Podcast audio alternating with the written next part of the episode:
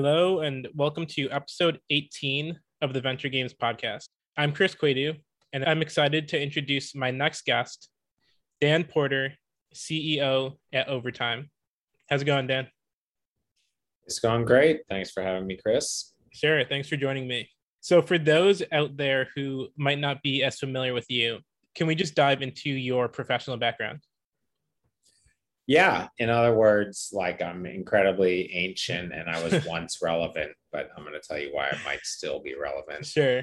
Um, yes. So, uh, in a nutshell, I, you know, probably uncharacteristically to most guests, I spent the first third of my career actually in education. Mm-hmm. I was a public school teacher uh, in Crown Heights, Brooklyn. I taught high school. I was on the founding team of the Teach for America program and was president of that, and then ran another organization where I started early charter schools. Super interesting, obviously, in, inform my interest in young people and culture, in communications. You know, second third of my career, decided I wanted to do something really different. Kind of got into the internet, started the first, uh, along with uh, two other guys, the first online ticketing company called TicketWeb. Mm-hmm. Uh, three years later, sold out for $40 million to Ticketmaster. Uh, went to work for Richard Branson and then got in the games business, which is why we were talking with what was then called I'm in Like with You, then called OMG Pop, and eventually, as the CEO, personally made the the game Draw Something, which was downloaded a quarter of a billion dollars and sold that company to Zynga for $200 million. Last kind of third of my career, uh, more deeper into sports and entertainment, end up being the, the head of digital at Endeavor, William Morris Endeavor, the big talent agency. Uh, left there in 2016 for the last five years, have been building a massive sports brand for the next generation, 50 plus million followers. And about six months ago, announced the launch of kind of like an entirely brand new basketball league uh, with players who are 17, 18 years old getting paid. Got it. And did you play sports growing up? Where does your interest in sports come from? I did play sports. I don't want to oversell my legendary prowess. I went to private school, which meant I got, I got to actually play. so, yeah, I mean, I played soccer, I played baseball my whole life. I was nothing special, you know, average. I never wanted to work in sports. Mm-hmm. I, I, would say I'm like a middle of the road. I'm from Philadelphia. I love sports teams from Philadelphia. That's what you do when you're from a city like Philadelphia. Right. I went to the Super Bowl when the Eagles went to the Super Bowl. So I, I love sports, but I, I say like I love music and I love food. There are lots of things I like it just happened by nature of what I was doing when I was at Endeavor that I kind of saw this massive opening in the sports space where, mm-hmm. you know, you've got this kind of decline of linear television, this aging up of the sports audience, young people kind of watching clips on Instagram. And I was like, I knew enough about sports to be taken seriously but to me it was it was a business opportunity if i'd seen that business opportunity in other verticals and i felt like i knew enough about those verticals i would have gone after that too but for sure like if we're in the office in the hypothetical non-covid mm-hmm. office people can go way deep about positionless basketball and yeah. various three two lineups and I'm I'm just like out of my league on that. That's fair. I also was very average at sports, uh, but grew up playing soccer, played it like my whole life, and I'm a pretty diehard NBA fan. I doubt I would be able to talk sports with some of the folks on your team, but uh, you know I'm I'm probably average to above average as far as knowledge. Well, I think what's interesting, who you told me who's your team? The Los Angeles Lakers. Oh yeah, that, yeah. That that team that has no fans that nobody likes. yeah, um, not popular. I, what I think is interesting is that I do think a lot about sports fandom, and so if you mm-hmm. think about it, there's like a traditional point of view, which is like whatever. 30 years ago, you were a fan of the team and the city that you lived in, and you mm-hmm. probably actually had a high likelihood of living in the same city that you grew up in to some extent. Right. Um, I know there's a lot of migration and, and, and other things like that, but it, it wasn't that complicated. And, and and you go now, and you've got basketball, which is so player driven mm-hmm. that I could tell you that you know, I, am not an OKC fan, but I like Shai and I yeah. want to watch because I think he's swaggy as hell and and and super interesting. You know, and I I talk to kids who play Madden and they're Saints fans because the Saints uniforms are dope. Yeah. And like the whole idea of fandom in terms of your ability to decide why you're a fan number one to decide how you express that like do you mm-hmm. change your profile picture? Do you not? Are you fluid? Do you have another team that you like? I, I feel like all of those changes in the nature of fandom are so interesting. And to me almost like as a cultural anthropologist i think a lot about that as I build a sports entity. And and even if you think about what we did overtime, like I tried to make people love overtime like like it was a brand, like mm-hmm. they love the Lakers or Nike or anything else like that. And I know people who drink Coke who will never drink Pepsi, yeah, and vice versa, and who are Lakers fans who could would could never like it. I could personally never like a team from New England. So mm-hmm. you know, it, it's it's it's super interesting how the human mind works in and all the psychology around that. And by the way, that's that's very similar to how I, I thought about games like what mm-hmm. makes you pick something up what makes you want to keep playing it are you competitive are you cooperative and and so all of the things that i do really kind of come down to human behavior yeah, no, I agree. One of the reasons actually why I am such a, a, big NBA fan is because I feel like they are ahead of all the other leagues just as far as making the focus on the players, right? So even back in the day, you know, I grew up in upstate New York, Rochester, uh, so there isn't really a team there, but the Toronto Raptors are actually probably the closest team. You know, and then there's there were the New York teams. You know, but because I loved Kobe Bryant so much, he's my all-time favorite player. You know, I naturally became a Lakers fan uh, and just just followed it uh, ever since. I was going to ask you this later, but since we dove into the NBA a bit, who's going to win the championship this year? I mean, the problem is it's so injury driven, mm-hmm. right? Like, I mean, KD put the nets on his back, but nobody had in their thing that like Giannis was going to fall on Kyrie and like yeah. Harden was going to hit his hamstring. I'm going to go with the Nets.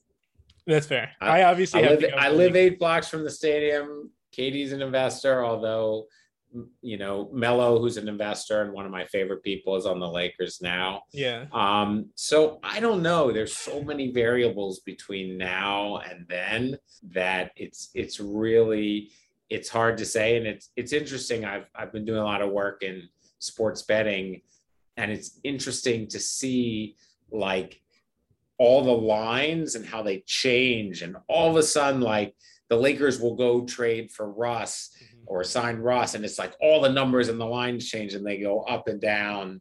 So I'm sure that they all have the Lakers is probably the, the, the closest thing. But you know, and it's interesting too. You've got the two teams that might make it there, and they're probably among the two oldest teams. yeah.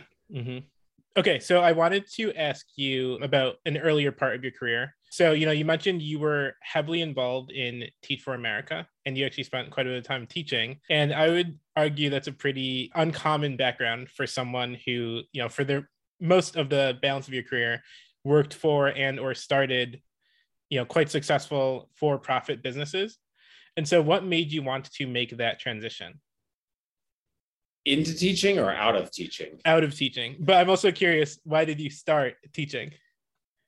I would say I kind of got into it accidentally, and that's probably true for almost everything I did. Mm-hmm. I wasn't, I never tutored people in college. I wasn't, I mean, my parents were college professors, but you know, I was kind of, it was like the late 80s, and I was like, graduated from college and I loved music and I played music and I worked mm-hmm. at the radio station. I wasn't really going to be a professional musician. And I think, like a lot of people out of college, I mean, look, there's really ends up being two buckets. Like those people are so focused and they interview and they get that job and they're like, I want to be a banker, a lawyer, consultant, whatever they want to do, or an engineer, mm-hmm. and they have a skill. And the rest of us who just kind of are like, I, I, I don't really know. And and, you know, I kind of messed around the music industry a little bit. And literally, a friend of mine said to me, one of my former roommates from college, Hey, there's a teacher shortage in New York, and we're all going to go teach. All you have to do is take this test, and you'll get hired, and you make like $24,000 a year. And I was like, I could totally do that. And it just seemed like, I don't know, it just seemed kind of out of the box and crazy. And I love yeah. young people and I like talking and I knew some shit. I thought I obviously didn't really, but so I just kind of did it. And then I got into it, and it was just the young people were powerful. The stuff that I learned was really powerful. Like I still think now today, you know, if, if you think about race, we talk about you know black folks and white folks and mm-hmm. this and that, and and I mean it was even more simplified back then. And I got into the school, and I was like, you know, the the West Indians hated the Haitians. Hmm. They both hated they were both hated by you know the black folks who were born in brooklyn all three of them hated the dominicans who hated the puerto ricans and i was like oh my god the world is so fucking complicated like my school was a, a bilingual school for haitian creole and it was just like you just get out there and you're like oh the stuff that i read about in the newspaper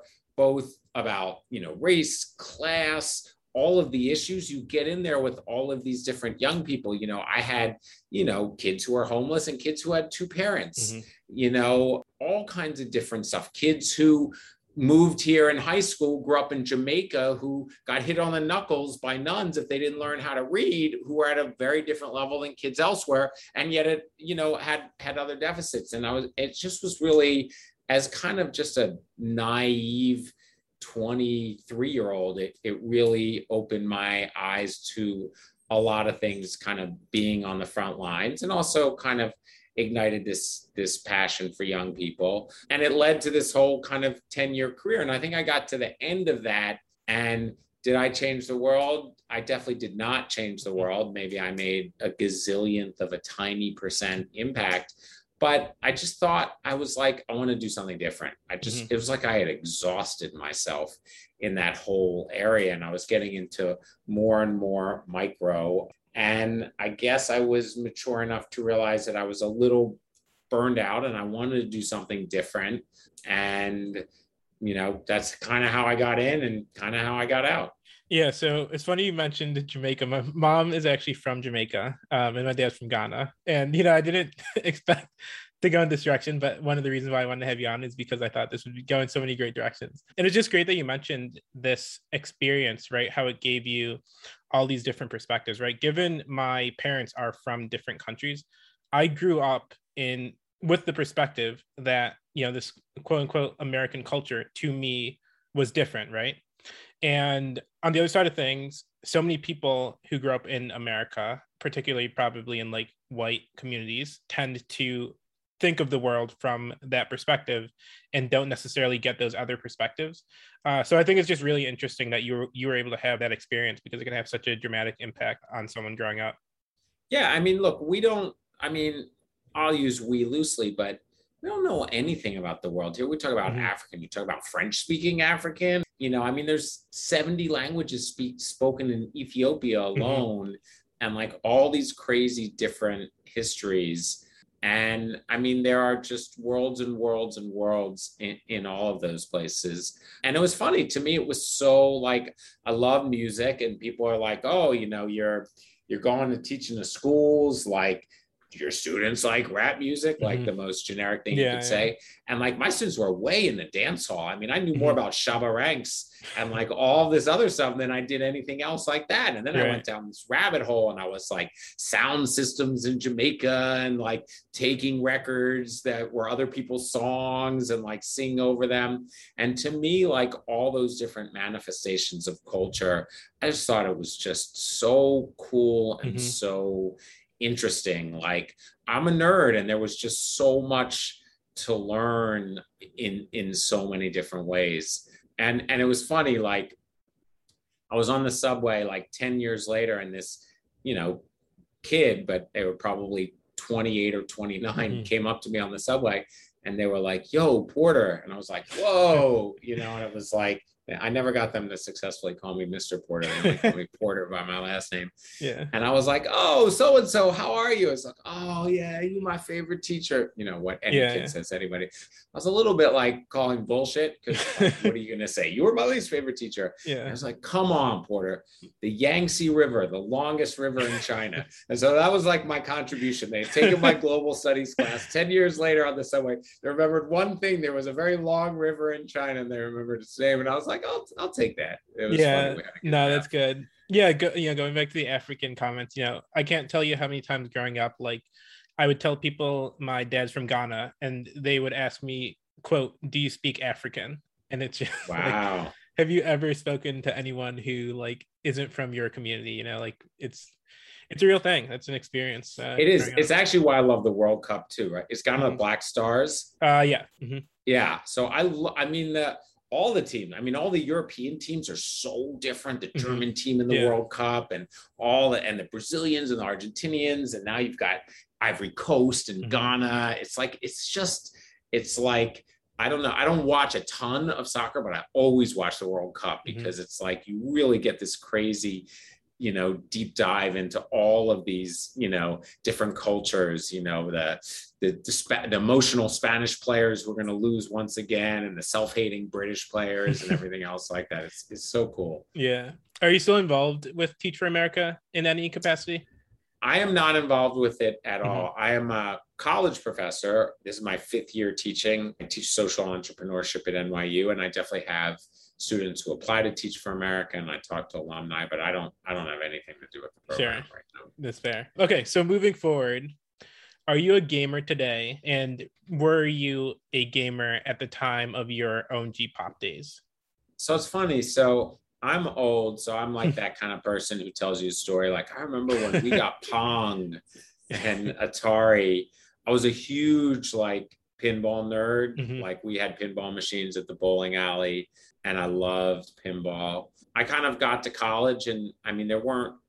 I mean this was kind of even pre Game Boy, so there was not there was not a lot of gaming or otherwise. And when I got to OMG Pop, I was a medium gamer, but to me, mobile gaming was so interesting, Mhm. right? Because especially in the earlier days of the iPhone, and I would argue sometimes when you play sports games now, it was this real transference of essentially like joysticks to the mobile like touch environment. You know I, I always say like sometimes people will show me a mobile mobile app and i'm like this was built by somebody who's like a website designer. Mhm. like it doesn't feel mobile and i think when you flung the angry birds and fruit ninja like those games showed you like oh my god this is a totally different form factor Yeah. and half the people are going to make games like that ignore the form factor Yeah. and half the people are going to make games that totally take advantage of the form factor and i think for me that was interesting and then i'm not like i don't have the greatest like hand-eye coordination i'm like i'm an average player. I can you Mhm. know i can play an fps i can do all those. But to me it was less about like being obsessed about gaming. And to me it was more about like the psychology. I just would play any game until i would hit a game. Like i remember the very first time i played fortnite you know i, I, I parachuted down. I, I lost in like two minutes. I was with my nephew and i immediately was like i want to do that again Yeah. and to me, I was like, I- before I even did it again, I was like, whoa, okay, like, why did I want to do that again? And like, what was interesting about that? Yeah. And I've played tons of games where I'm just like, this is boring, or I'm not into it, or I don't want to do it again, or anything else like that. And so, so to me, like the psychology of how you get sucked in, the storytelling, the creation, that almost is it is the game in and of itself to some extent Mhm. for me ultimately. And so I'm not sure if you still spend much time thinking about the gaming industry, but I'm just curious to hear your thoughts on this. You know, maybe you don't have a ton. If Draw Something were to be created today, do you think it would still be able to achieve significant success in today's gaming market?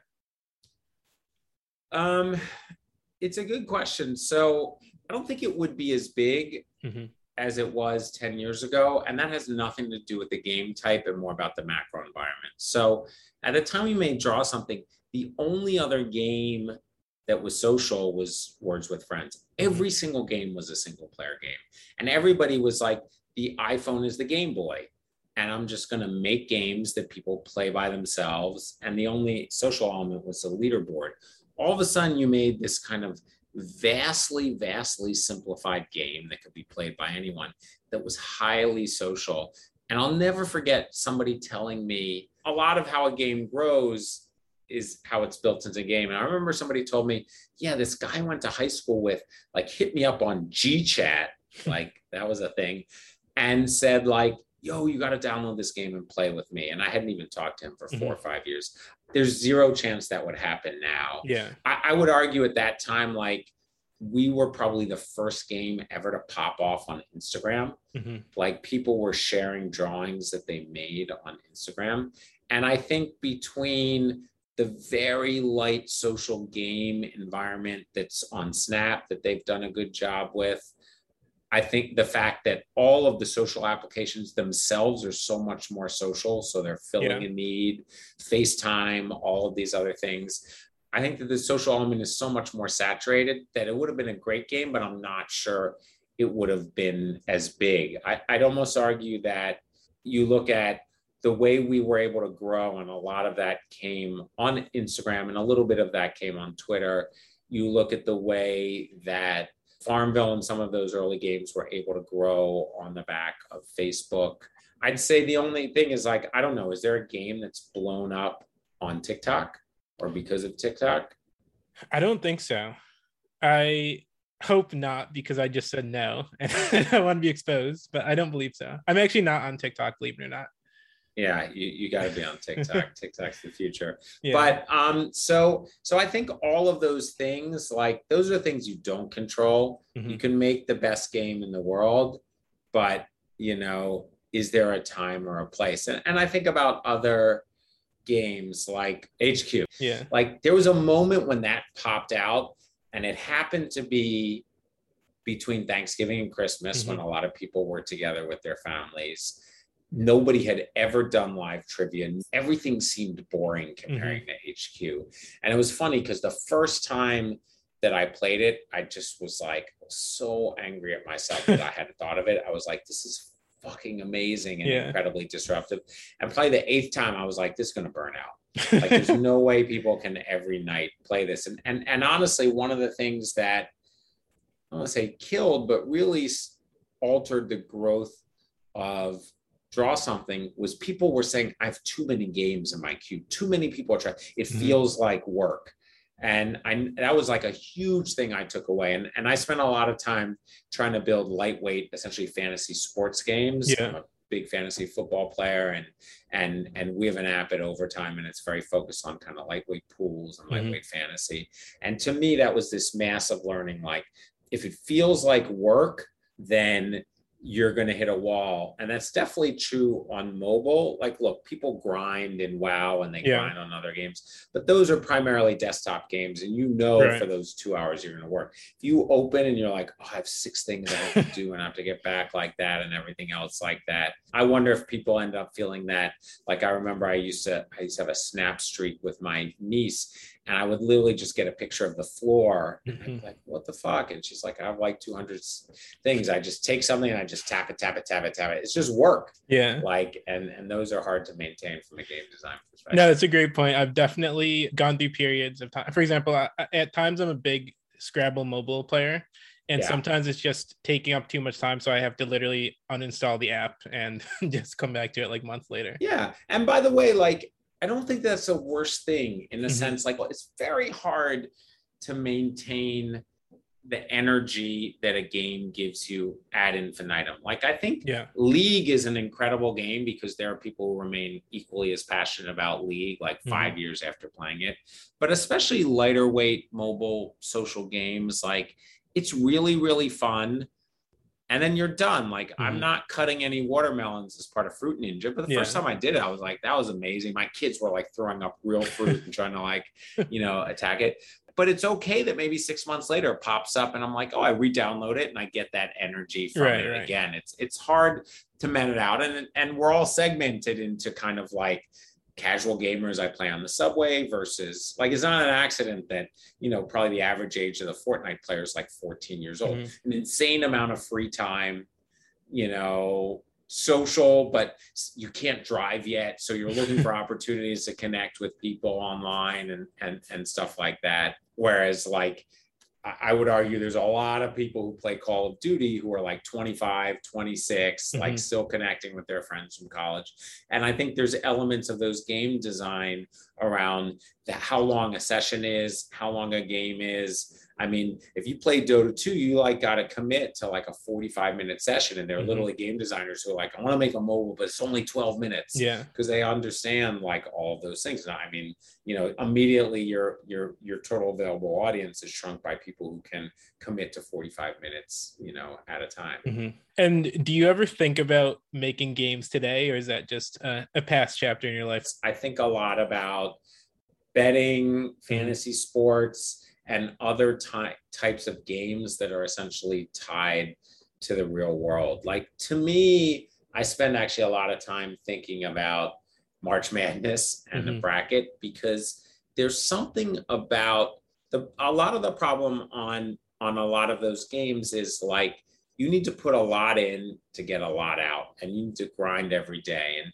sports betting is different because it's like the stock market you can make money or not. But there's something amazing about spending an hour to fill out your bracket Mhm. and then it's like all of the gameplay is like you don't have to actually do anything you know? And you're like oh i'm winning i'm losing Mhm. i'm following the game but you've already done all the work.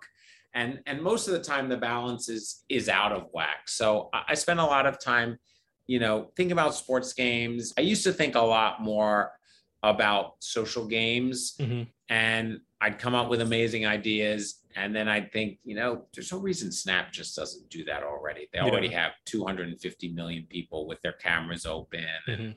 and and everything else like that. And I'll go into the app and it's like, oh, there's an endless runner. Oh, there's the 20th iteration of a tower defense game. Right. Yeah. Um, no, I'm a huge uh, NBA FanDuel fan, actually. Um, I know it's probably relatively niche. Nobody plays NBA fantasy, but I agree with you completely. It's so engaging. It's probably the one thing that has kept me like most engaged as a fan. Uh, you know, even if I'm playing for just a couple dollars, it's so Well, engaging. It's a sim. Well, also it's a simulation. Mhm. like when I'm at dinner and I say, "Oh, that guy's on my team," Mhm. and my wife's like, "You don't actually own a team," and I remind people, I'm like, "Fantasy is a simulation Yeah. game where you are a team owner. It is Yeah. The Sims. Yeah. you know, it's just done in a sheet." And I think there's an element to those games where sometimes you get so granular into like daily fantasy where you're Mhm. making all of these picks and you're entering a ton of different picks and stuff like that and you lose that simulation aspect of Mm-hmm. it and i think that aspect whether i'm a fucking druid or an elf or i'm an owner of dan porter's team i think those types of simulations matter. And so you can tell like i've overthought this. So i put a ton of mm-hmm. my game design energy into really thinking about all variations of fantasy daily fantasy pools betting all of those things because i do think that those I, I like mass market games. I like games that are played by a lot of people. And I think there's definitely going to be a lot of innovation there. And look, I think Yahoo, ESPN as apps for those types of things, FanDuel, DraftKings, Mhm. th- they put a lot of time and energy into Yeah. that into that innovation there too. And I I think it's I think it's super interesting. And I think we have a generation of fans who wants to be more engaged and who wants to who wants to play along. And I'd say the last thing I'd say is it's funny because if you play like like WoW or Mhm. a- any of those types of games, the modern version of those games, there's a lot of grinding that goes into those games. Yeah. I think what's funny about fantasy is there's actually a lot of grinding. Yeah. It just happens off platform Yeah. you like go on the internet you're like should i sit or start this player i get like seven different newsletters and then when i don't know 45 minutes before the game i'm i'm googling it and and you're basically grinding like Yeah. you're basically doing all this work all the work is off platform as much as they want to show you their breakdown i'm like i don't want to read about this player Right, on a right. platform where every single other person is reading the same piece of data um and so it's it's super interesting to me Yeah, no, it's great. That's one of the things too that I love about it, right? Like you have to find these different sources of information, right? Everyone knows like when LeBron sits, like who his backup is, right? But finding these more nuanced pieces of information that are going to give you the edge is exactly the grind and exactly what uh, what makes it so worth it. So Yeah. last thing before talking about overtime, you spent some time at WME. Why did you do that? Uh, what were you doing there? Totally random, kind of almost like teaching. Like somebody introduced me to Ari Emanuel, who's Mhm. the CEO. Ari said, Who are some interesting people I should talk to in tech? Marc Andreessen said, Oh, you should talk to this guy, Dan Porter. I met Ari. I didn't really understand what WME or CA or any of these big talent agencies were. We had a conversation, and I think perhaps because I wasn't looking for a job and I didn't really understand what they were doing, you know, he, he was super interested and eventually kind of sold me on this idea of launching the digital component. And I don't know, I just did it. I've done a lot of random things in my life, and, and that was one of them. And it was interesting. So I launched the E League, mm-hmm. which is on Turner. Counter Strike was the the first game we did for the first two years. I just thought when when people were switching channels and they saw like people trying to kill the terrorists or not, like they'd be like, "Oh, I don't know anything about gaming, but I understand that." I was like, yeah. if they saw League, they would never have any idea what's going on. I actually we signed a whole bunch of kind of let's play gamers. Most of the Minecraft gamers, I think, mm-hmm. were the biggest and kind of most brand friendly uh, at that point. And I developed and and helped sign kind of some of the biggest YouTubers in the world. So in a way, it had nothing to do with anything else that I had done before, but I did have good kind of platform YouTube, Instagram knowledge, and it was super cool. It also exposed me to sports, which led mm-hmm. me to start overtime, as well as a whole bunch of other things. So I'm really glad that I did it because I kind of understood how they you know the kind of entertainment content business worked from the back end side of it but it was just random like it yeah. was never on my punch card so I remember actually like being excited about E League when I first heard about it, but let's go. Most people um, that were probably my peers were not as excited, but I was a supporter. Just well, so we spent a lot of time. We were like, at the end of the day, we were like, let's do because we were like, so I think older people were like, wouldn't it be amazing if video games were on television? Yeah. I think the thinking was that your TV is actually bigger than your monitor. Mm-hmm. Like it was literally like physical. Oh my God, it's on TV. Yeah. And there were a whole bunch of people who were just kind of like, who cares? Like people watch this on their computer. Like they don't need it to be on TV for right. validation. So we ended up like the first four, like Monday through Thursday was on Twitch and Friday was on television. And I'd say it was an experiment. It, it, it didn't totally work. Sometimes, you know, some corny TV show would crush us in the ratings. Mm-hmm. And then sometimes some crazy thing would happen, like some Brazilian team would play Counter Strike, and all of a sudden the ratings would double. And you're like, wow, I had no idea so many people cared about that team. I think casting was still somewhat nascent at mm-hmm. that point. I think when Fortnite was in the heat of their like you know, Fortnite World Cup and Championship Series, they actually had good casters and they did mm-hmm. interesting stuff. I'll never forget the first time that I saw a cast for the international for TI for Dota 2, and they had nine different streams. Hmm. Eight of them were in different languages, and one of them was called the Noob Stream. um, and I talked to people in sports now, and they're like, "Oh, we're gonna have different broadcasts." Yeah. And I was like, "Bro, he's been doing that for like right. ten years." I think it was interesting. I, I think that drone racing league was another thing. It wasn't a video game, yep. but people are like, oh, you know, nerds are gonna love drones flying yeah. around. They got like a TV deal like that. But you know, I'm I'm not sure everything is perfect to watch on TV, and I don't think that traditional sports broadcast networks have found a lot of success in anything other than NBA, NFL, Major League Baseball, mm-hmm. hockey, kind of the traditional sports there. But it was a bold venture by Turner for sure. They built a whole yeah. studio there, and I was super glad to be part of it. All right, so let's move on finally to overtime, which is what is occupying your time today. So I know you touched on it briefly, you know, at the start of the podcast, but just quickly, what is overtime? And what is sort of unique about it, and why is overtime able to succeed today in a market where there are just so many different ways for consumers to watch sports? Yeah, so we started overtime because it was clear while at Endeavor and talking to sports leagues and teams that you know there was a generation of younger fans who just did not consume sports on television at the mm-hmm. same rate as a previous generation and especially if those sports were on cable and they didn't have cable subscriptions and, and stuff like that and that they were not just mobile focused but you know it was like okay, there was a crazy game last night and like you know, LeBron blocked Iguodala from behind and whatever else. But it's like, oh, cool. I went and I looked on the internet and I saw the highlight that looked dope, you know. And so it, was clear that every generation kind of needed its own media platform, and that sports is a really cool vertical. And we're like, that's going to be us. And so we we started it to build basically the biggest sports brand in the world mm-hmm. that had a resonance with with the audience. And I think there's a couple of things, you know, people like to talk about what we covered. We covered a lot of kind of high school basketball, these kind of players right before they went into the NBA and they were electric and dynamic. Your Zion Williamson's. And, and that was a huge part of it. But ultimately, like all the things that I kind of understood from from gaming, honestly, from people in music, you know, they're bands that don't even have record labels that tour and 20 uh, Pearl Jam, people will, pull out, you know, all kinds of stuff like that around, I think, community engagement.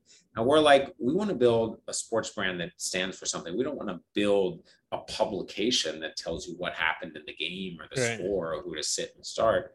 And so, you know, we built overtime and overtime was sports platform people would say shout out to overtime you know they we had a hand signal where people make the oh uh, we made apparel. We answered a quarter of a million direct messages every year. We pulled up to thousands of high school gyms, you know, and t-shirts and film stuff. And it was this very different kind of almost cultural rather than digital approach. And then the, the content itself, like we were really one of the first people in sports where we would put stuff on overtime that did, had nothing to do with sports. Mm-hmm. And so, like, you know, y- you'd post something that was hilarious or something that happened in the classroom, or or if it had to do with sports, um, you know, I saw one of these recently. It was like you know, some little kid was running down the field in football and his mom was running next to him, screaming at him, like, cut, cut, let's go. And it's like the caption's like, mom's got this under control or whatever. And it was this idea that like sports was so big that it was infusing culture and you could mm-hmm. go back and forth.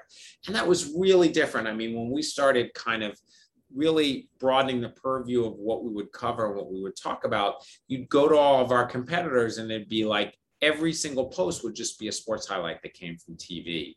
The crazy thing is that part of the reason we did that is we didn't have any sports rights and they mm-hmm. had all the sports rights. Now you look at Sports Center, House of Highlights, they literally look like overtime. I went to a mm-hmm. presentation mm-hmm. by House of Highlights and they're like, we've broadened the aperture of sports. And they showed three videos that they literally took off of our account and claimed that they had credit for them.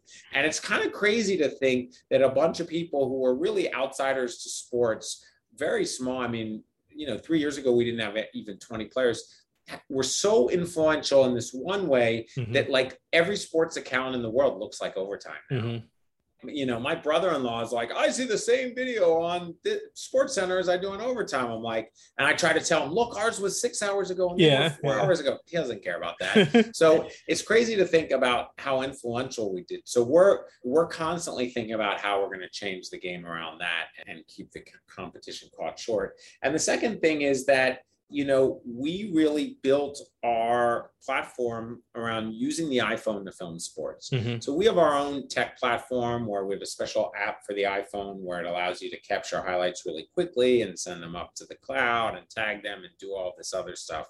And people got distracted. I think they thought like overtime is a bunch of UGC. well, anyone who films for us, we pay them and they're in our network. Mm-hmm. But but what I'm trying to say is like where people stood and the way that that content looked on their phone it had a certain feel and it was so different that if i gave you a pro camera and told you to go to a game and film it and we put it on twitter or snap or instagram or anything it would perform worse and all of a sudden i started to see nba teams and european mm-hmm. teams mm-hmm. make their media not look like it was from tv look like it was from overtime yeah and that and again it's kind of like I'm kind of in awe of the fact that like we just did this shit to survive. Mm-hmm. And yet both the nature of the content and how it was filmed became so influential across sports. And it's not like we were like, we're going to come up with new things to post and new ways to create content through the iPhone that feels more immediate. It was just like, we just did whatever worked and whatever we could do because we were underfunded and scrappy. and we ended up having this like massive impact. And I'd say like the third element of that is like elevating high school sports. So it's so funny to me. It's like ESPN, who I would consider a, a competitor, you know, they're like, oh shit, high school basketball is huge because of overtime. So they mm-hmm. went out and they signed a bunch of random high school basketball games to put them on ESPN yeah. too. I don't think it really did anything. And they're like, oh, social media is so big. We're going to hire Omar, who created House of Highlights, away from Bleacher Report to ESPN. Well, I don't know what Omar does. He spends most of the time building his own account on TikTok. So I don't really think that did anything. And it's like, I don't think they understood that like putting a game or hiring a person Whereas like we were building, we were building almost like our own little like world, our own little mm-hmm. metaverse around overtime where we'd have like 50 different accounts and they'd talk to each other and people would put overtime in their name and they tag people in the thing. Like, I don't think there was really any understanding of that.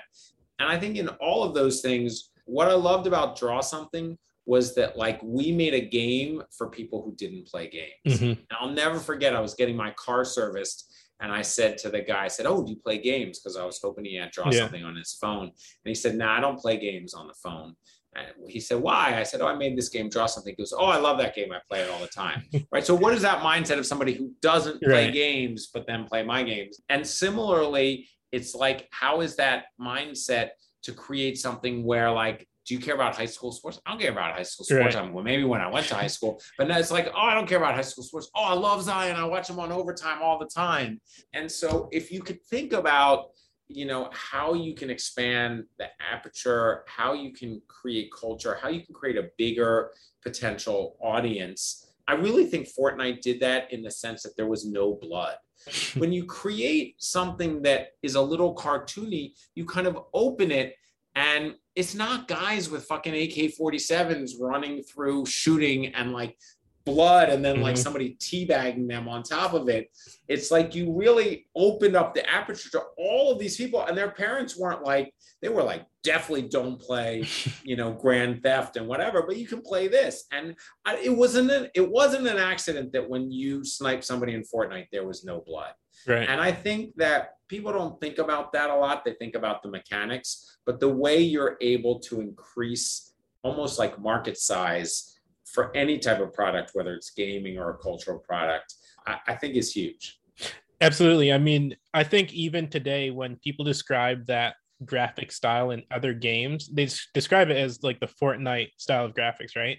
And when you think yeah. of the dances that became popular, you know, that people were, were doing on Fortnite, Will Smith actually has a rap line where he talks about how the Carlton dance is done in Fortnite and how, you know, it's like a testament to how, how big he's gotten. You know, but to your point, these things have just become so big culturally. Uh, following up on the cultural side of things, though, overtime has a pretty notoriously like celebrity and athlete heavy list of investors, right? So there's like Drake and Kevin Durant and Melo and a whole lot of other folks. Is this intentional and related? I would say it's probably it's definitely intentional. Mm-hmm. It, it's the intersection of a couple things. One is that it's either Drake or Kanye has a, a line about an angel round. Kanye in in one of the songs. Yeah. So like there's no doubt that angel investing and whatever. Yeah. So there's a huge appetite, and there's no doubt that you know people like to invest in things that they understand. Mm-hmm. I think the flip side is that for us, I mean, six percent of active NBA players are investors in overtime. Oh, and oh wow, so that is a stat. it's crazy, right? Yeah. And so some of that is like, you know, Devin Booker, Zach LaVine, mm-hmm. like th- these people are all awesome. I'm not going to pretend like they know me or I chill with them. Yeah. Some of them I, some of them like Melo, I know, but mm-hmm. a lot of them I don't. But it's validation. It right. means something to the players we work with, and so it's definitely intentional. Mm-hmm. Like we're big in basketball because basketball is where a lot of culture is. I mean, there are definitely more NBA players who love to game. Yeah, Josh Hart, De'Aaron yeah. Fox, like other than than I think in in some of the other sports. Mm-hmm. And so, yeah, if I can get them involved because their name carries weight, because of all those things, I'm I'm absolutely going to do it. Mm-hmm. All right, and I wanted to spend some time talking about overtime elite. So, what is overtime elite? Why is this so important? And how does it fit into the conversation? You know, just around college athletes now being able to get paid. Yeah. So, overtime elite is a brand new basketball league that we launched. You know, we wanted to kind of have an overtime league, mm-hmm. and in doing so, it became clear that the opportunity was to, to launch a league with all the same players that we covered on overtime. Mm-hmm. And it's one thing to, to launch a league, but it's another thing to make sure that you have a disruptive opportunity. And so there was a kind of input output disruptive opportunity. On the input side, it was clear that there were a lot of players in high school who wanted to get paid. And when we launched NIL wasn't a thing, name, image, likeness. Now players can get paid in college, but for sure, there are definitely people in 11th and 12th grade, um, 17, 18, who want to get paid. Yeah. And for some reason, they can't get paid. And it seems kind of unfair, unjust. There's no doubt that big college systems profit off athletes. Mm-hmm. There's no doubt that, you know, the biggest sports, football and basketball are predominantly played by African American athletes, and yet, you know, they're not always getting the benefit from that. And so it seemed like A, there was an opportunity where athletes wanted to make and earn money that made sense. Mm-hmm. B, you saw people like LaMelo and and others kind of hacking the system, not going to college, going abroad. Yeah. And so it was clear that the the traditional path did not make sense for everyone. And mm-hmm. and obviously when one and done meaning right now you have to wait till you're 19 to enter the NBA draft and you, you have to play basically a year of college. Mm-hmm. When that goes away potentially in two years, it's going to be clear that, you know, we're going to be in the right place in the right time. And I think the third thing is that, you know, we don't in this country, like we're the only country in the world that has like competitive high school sports. Like, yeah, you know, think about soccer, right? Like Ronaldo, Messi, Messi wasn't like in 11th grade and then he didn't go D1 to like right. Kentucky to play soccer. Like these guys are pros. Same for Luka mm-hmm. Doncic in the NBA. And in fact, three of the top five players, including the MVP of last year, including the win the, the series MVP, were all players who grew up outside of the United States who participated yeah. in a completely different system to learn how to play. Um, and we just didn't have that. And by the way, we have it in other spaces. If you're amazing at the violin, like you don't go D1 to Michigan right. for violin, you go to Juilliard. And so it, it was it was pretty clear that there was there was a lot of demand and there was an option. And and the final thing I'll say on the input side was that you know we have a number of former NBA executives and team executives who are part of our program and run our program. And one of them was saying to me, you know, when I was at blank team, the first six players I drafted, none of them played a full season. Mm-hmm. They all had lingering injuries. They didn't know how to jump. They had whatever injured. Mm-hmm. It's like the opportunity to work with 17, 18 year old athletes. We're going to be in the NBA in a year and teach them this stuff and prehab and train and whatever else and diet like means that they're going to have better and longer careers. So so on the input side it was clear that there was a different model needed. And by the way i'm pro college. I feel mm-hmm. like if you want to go play in college you should play in college. If you want to play in the g league if you want to just work out like for me it was just about introducing more options. Right. i feel like that's how you empower people is you give them choice. And on the output side we were like the nba is is amazing. Like it's incredible product. So is the NFL. I'm a huge fan of both. But it also seemed clear, like, you know, maybe there was room for a league that was dope in its own way. Like mm-hmm. it had next generation players. Um, it, it, it talked about, you know, sports a little different way, a blended on court and off court. As dope as the NBA is, and as much as I love you know, Marv Albert and I love mm-hmm. Reggie Miller, like the style of calling games hasn't really changed. The style right. of showing games hasn't really changed. The way for fans to participate hasn't really changed. And I think we have an opportunity to take everything we've learned from video games and every other type of mm-hmm. medium and music videos and like put them into basketball and see if we can make like a ridiculously dope media product that people will love you know, it's just a fantastic mission and, you know, truly is going to be game changing. Uh, but shifting gears. So, you know, you have obviously been all over the place. You know, you've lived more lives already than I think a lot of other people have, doing things that are completely, you know, on paper disjointed. And so, why was this the path that you took? Was it just like, you know, different things took you in different directions? And how has this impacted your perspective personally and professionally? I don't know. I just never really knew what I wanted to do. So I just did a whole bunch of things and like kept going. Mm-hmm. So I don't know lack of focus, short attention span, desire to learn. Like every time I would do some, get an education, I'm like, so interesting. And then I'd kind of like tap on games, so interesting. Both my parents are college professors. So I, I don't know. I think that, I think it's unusual. Like, I don't think I'm unusual, but a lot of people say to me, like, wow, your career's all over the place. It's so many different places. And that seems so unusual but I think it, it, it should be more usual. We just get tracked into things and we're told that we can't do different things. It's like I tell my students at NYU, like what you major in for the most part doesn't really matter. Like mm-hmm. I can't tell you what anybody who works at overtime what the hell they majored in. like, but but I, that message, I'm like a radical for communicating that message. And so for me, I could say I've done the same thing. I've like been in positions to create culture and ideas and mm-hmm. empower people. And that's very general, but yeah, they've been in really different fields. So to me, it's been super energizing and fun. And I'll, I'll never forget. I have a I have a friend of mine who moved to India, so I wasn't in super in touch with him. He was like I think he had like an online music thing he did. And he like moved to India and started some fashion company. Mm-hmm. Then he called me and said, oh, I have this new startup. And he pulled up and it was like, I don't really know what it did. It seemed like it was like soda stream. It was like some mm-hmm. kind of like carbonated beverage. I don't know. And I, I remember I said to him, I was like, dude, like, what the hell do you know about carbonated beverage? You like do radio in Indian fashion. And he said to me, deadpan, he's like, I'm an entrepreneur. That's what I do. I go learn about new things and I find new ways to look at it and I start companies in that. Yeah. It's like, hell yeah, like that that's that's amazing. Like that made me feel like, you know, I don't know, maybe in my next life I'm gonna start an Italian shoe company, even though I don't know anything about shoes. So yeah.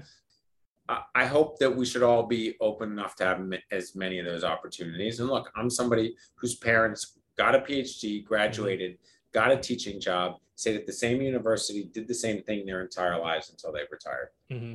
And they loved it too. So, you know, the world's big and diverse and complicated.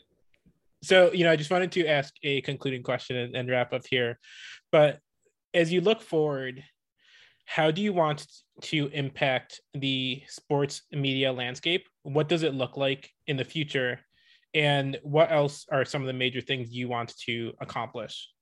I'd say that's a very generous question because it assumes like I'm this awesome person who has amazing vision, who wants to do awesome stuff.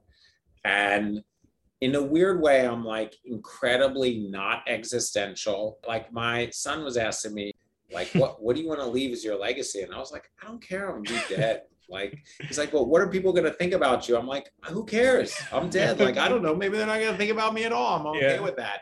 So to me, it's like my singular focus has been like, I want to make shit that people care about. Mm-hmm. I wanted to make a game that I could walk to somebody on their iPhone and sneak up behind them and they were playing my game. I, I mean, you know, when I worked for Richard Branson and Virgin, I kind of like reinvigorated Virgin's move into music festivals in the US. And you know, I created from scratch these massive music festivals. It was like Kanye and Lil Wayne and mm-hmm. Smashing Pumpkins and The Who and Red Hot Chili Peppers. And to me, the idea that I was like standing on the stage with Richard Branson, The Who were playing, there were 80,000 people in the audience. And I just thought, like, shit, I did this. Like, I didn't do it, but I did it. I lit the match. Mm-hmm. Like, if I didn't work there, this might not have happened and all these people are enjoying this thing. And i made something that people are experiencing in the world and it makes them happy and it's fun.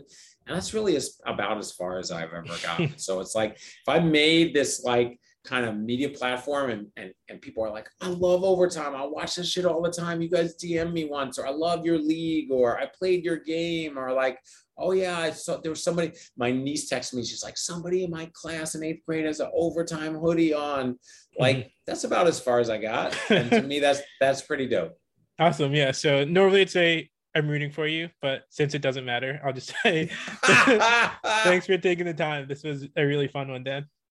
I appreciate you, Chris.